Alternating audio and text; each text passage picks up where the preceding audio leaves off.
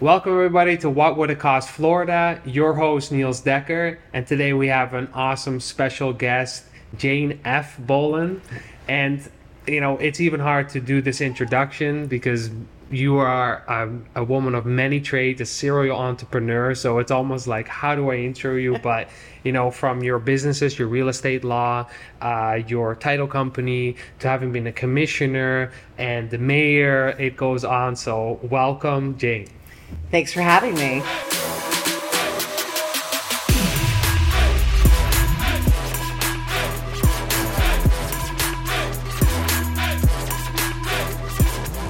Jane, talk a little bit about when we, you know, here it's different than when you talk about HOA and you talk about real estate law.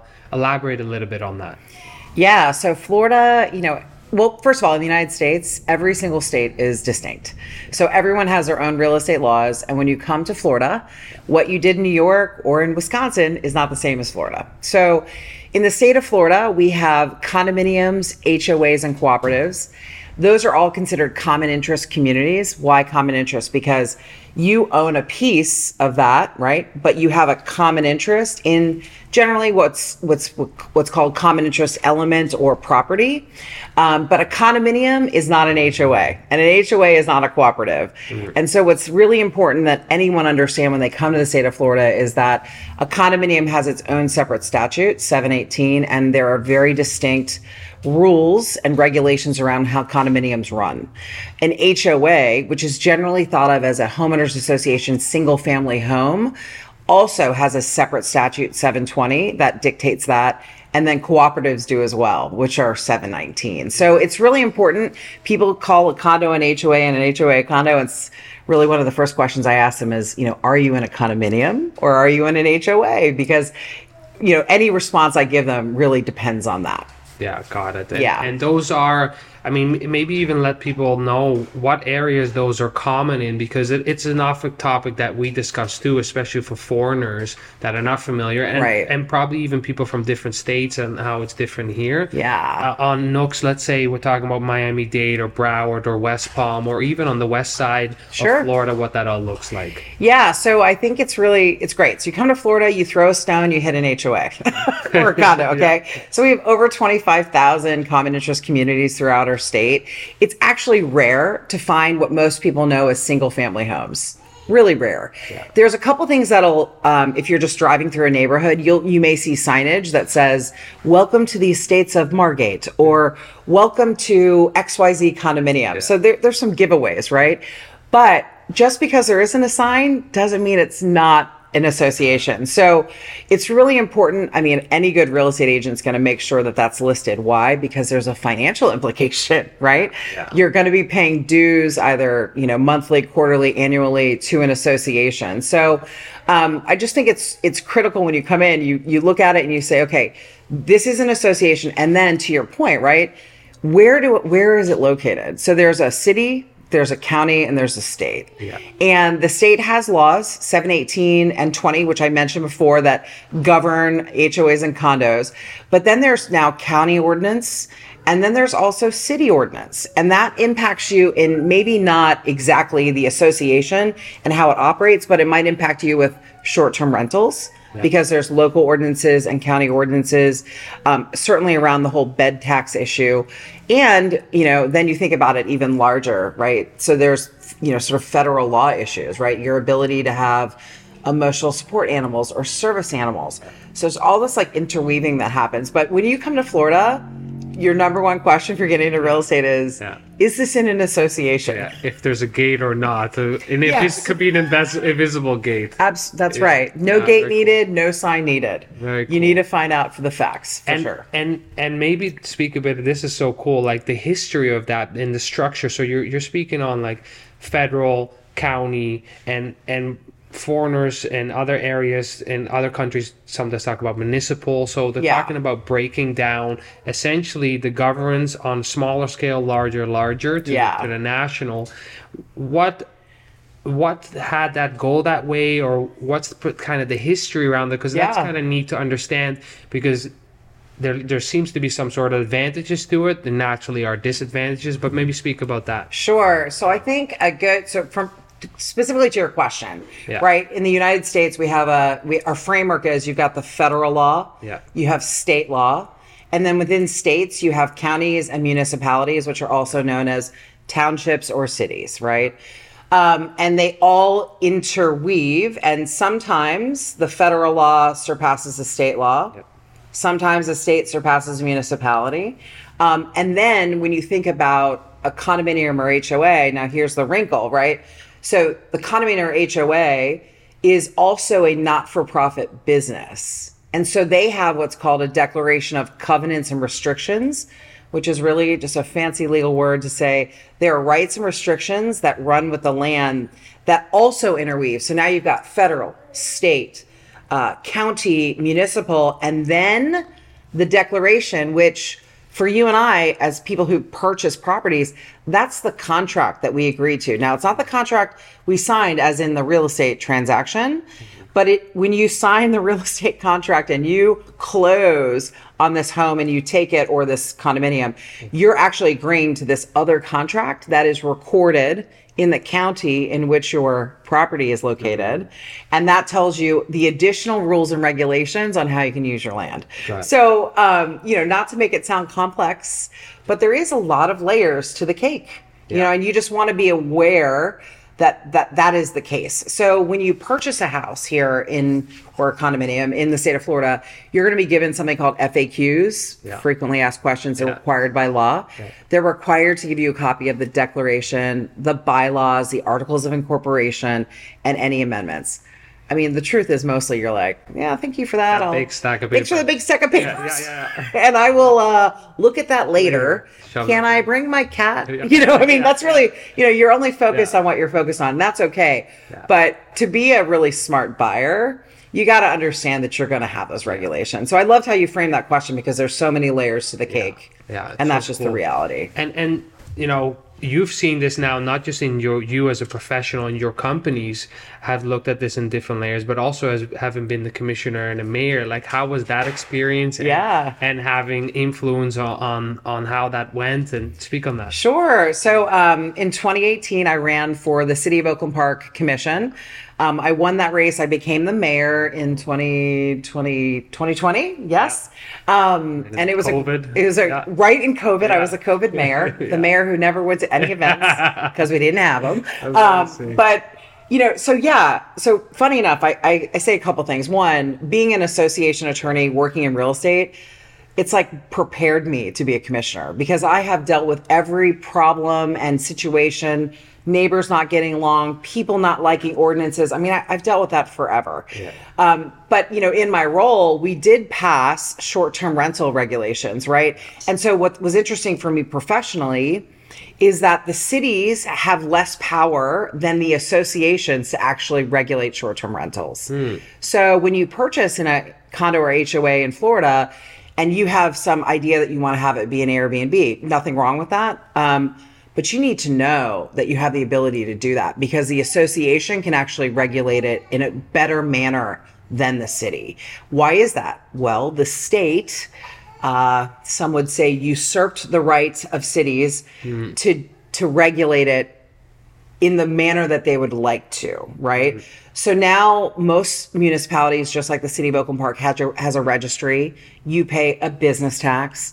We can monitor your your home for code compliance, but really dealing with the heart of the issue where you might have continuous um, occupants who are nuisances, etc., is actually much more effectively handled by an association. So it's sort of like a it's an interesting twist. Yeah, and also how that has evolved, and and you know, we see this in now different cities with Airbnb. How there's now licenses, or there's limited Yes. amount of time that they can do it. Is this a principal property or not? Is this investment? That's right. You know, and and how that's a so maybe this is so awesome. How has that evolved? Let's say in this where we are now in the Broward country, Yeah. County, or in Miami Dade or Right. West Palm or on the west side. What are some of the involvements? So all see? the major counties have a registration process. Why? Because they look at short-term rentals as taking away from bed tax, right? So you're going to pay a registration fee, you're going to have to complete an application, and you're going to have to pay taxes on that. So, you know, I, I don't think there's anything wrong with having a short term rental. In fact, I own one in St. Martin County and I pay my taxes every single month. Um, and I complete my registration every year. And, you know, as long as you're doing that properly, and you're being compliant, it's great. But that is, you know, I think coming to Miami Dade, Broward, West Palm, even on the West Coast, absolutely. If you're buying an investment pro- property, Yeah. before looking at the property, understand the uses of that property and understand whether you can do it. Because it's not just short term rentals, there's also group homes. There's a lot of other, you know, sort of nuances to that because, you know, as society has evolved and grown, how we use our property has changed, but we still, I believe, fundamentally, and I love being American and sovereign, that you have the right Yeah. to exclude or include someone in your property. You have the right to use your property within the limitations of law. And I think that's why you see the state of Florida, Yeah. which is like a tourist destination, say, yes, we need to protect neighborhoods and communities, but we also really recognize this is a now driving force, right? Yeah. Um, so it's always a balance. Yeah. Always a balance. Yeah, very cool. So, and I think to what you put it in there too, depending what county someone is. So for the listeners that are looking, Yes. where they're going to be buying, the realtors will have that know all of what are those rules, and and and like you said too, is it a condo or a single single family home, which and and on that single family home topic. Um, how rare because you mentioned in the beginning which was Yeah. interesting how rare is it in certain areas and and why is it almost excluded or speak on that Yeah, well, I think you've seen more common interest communities, HOAs, and condos with development. So when you get on the beach and you think of condos, you think of the large, Yeah. tall, you know, that's all a development matter, right? Before there was development in the in the area, right? There were more single family homes that came along. So now when you see larger developers come and take undeveloped land and create communities, which are beautiful, they're always common interest communities. When you're in neighborhoods, you know, Oakland Park, the reason I live in Oakland Park is there's very few condominiums or HOAs in Oakland Park. I actually, it was a distinct choice for me to want to live in a community where my neighbor could change their oil and not get a violation letter. Yeah. You know, so again, I, I think it's, you know, to your point though, I just want to, you mentioned about the realtors. I believe realtors are excellent. We work with them. They are professional friends. I also believe as a, as a buyer, or you really need to look at use rights of property.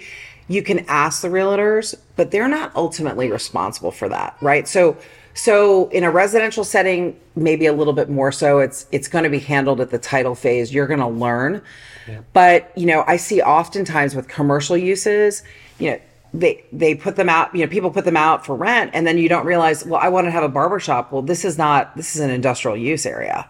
You know what I'm saying? So I think in Florida, doesn't matter what county you're in, it's worth doing the due diligence Yeah. to be clear about your, what your use of the property is going to be for, both in residential and commercial, and doing that homework and seeing if it matches. You know, d- don't rely on the MLS, is what I'm saying. Right? Yeah. MLS is useful, very, very useful, Yeah. but you can't rely on it. Yeah and and nothing worse than being contract Awful. deals funded and then you find out that you can't go the routes that you wanted to so definitely yeah Yeah. so HOA in condos HOA in gated communities look out what the differences are that's the big takeaway It- Yeah. it's huge so and it's come up this conversation has come up many times so this is this is awesome on the clarity on all of that Glad to bring that. Yeah. One thing I would say for your listeners, especially around HOAs, right? Like beautiful single family home neighborhoods. People love them. They look at them and they think, oh, yeah, I could put in a, a pergola in the back, or I'm going to put in a basketball area for my child. Yeah, you need to understand that under the HOA setting under 720, they have architectural standards, guidelines, Yeah. and they can enforce them. Yeah, and the grass needs to be cut to a certain height. bet. You know, you name it. You so bet, very cool. yeah. Okay, amazing takeaways. I'm gonna ask the what would it cost question, and what would it cost to live in an HOA uh, association? So the answer is that I don't know. but you need to find out. Yeah. It's disclosed in the FAQ. But here's what I think your listeners really need to get. You can pay monthly, quarterly, or annually. It depends on what that declaration says. And when you get a budget, which you will get disclosed when you're seeking to purchase in a condo and HOA, you want to ask questions about special assessments. So, right now in Florida, we had the unfortunate tragedy of Surfside, as you may remember. And it's really big in the news talking about the increase in insurance prices and what that's doing to associations. And also, we have something called SB 4-D, which was a structural component bill that was passed last year by the legislature, which is currently being discussed right now. But here's the bottom line we all know in my profession that association dues are going up. So the maintenance fees that you're going to pay, your special assessments are going to go up. So it's it almost feels like people don't understand that if you purchase in a condo and the current fees are 250 that you really need to be able to pay probably double triple that and a special assessment if necessary Yeah. so you know it's a huge topic too when we're talking about funding that that Yes. conversation gets overlooked more than more than once Yes, and there's what is required to be disclosed by law, and then there's actually doing a little bit more due diligence. So let me give a hot tip to your listeners. Love it. You know, you you ask what's in the FAQ, you look at the budget, but then what I would actually do is talk to people in the neighborhood. What's happening? See if you can see the meet, meeting minutes. Are they planning to make any major changes? Ask about the insurance policies. Talk to people. Find out what you you can hear on the street. And you know, you you don't have a right to attend the board meeting, not as an owner, but you do have a right to ask the person selling to maybe get you more than what's required by law yeah because right now it is a bit of a crystal ball game.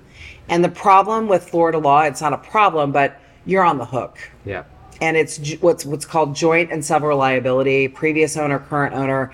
And so having gone through the crisis in 08, having seen people fall past due in assessments, I mean, we know that once you're past due, in the state of Florida, which our listeners may not know, we can foreclose on your home. Hmm. So it's not just the mortgage company that can foreclose or the government for tax purposes. The associations can foreclose. And that is, I mean, we could do a whole nother episode on that. Yeah. Yeah. Yeah, very cool. So good to know that it goes way beyond just what you think, who can foreclose, who's That's got right. the rights, and and then also, you know, it's almost like, could you take the seller?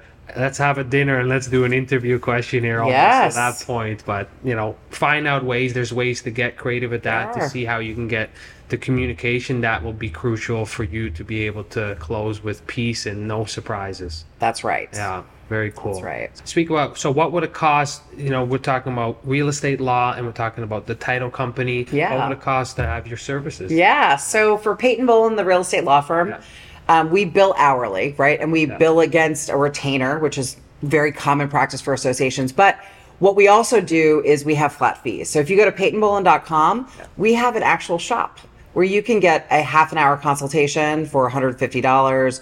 You can get a lease review. I mean, we have a whole bunch of flat fee services under real estate, which are really excellent. And I don't know a lot of attorneys that do that. So um, I would encourage you to take a look at that. Um, also on the Janelle title side, you know, we're really clear. We have we're sort of a no junk fees situation. We charge 750 for the the actual closing plus the title insurance.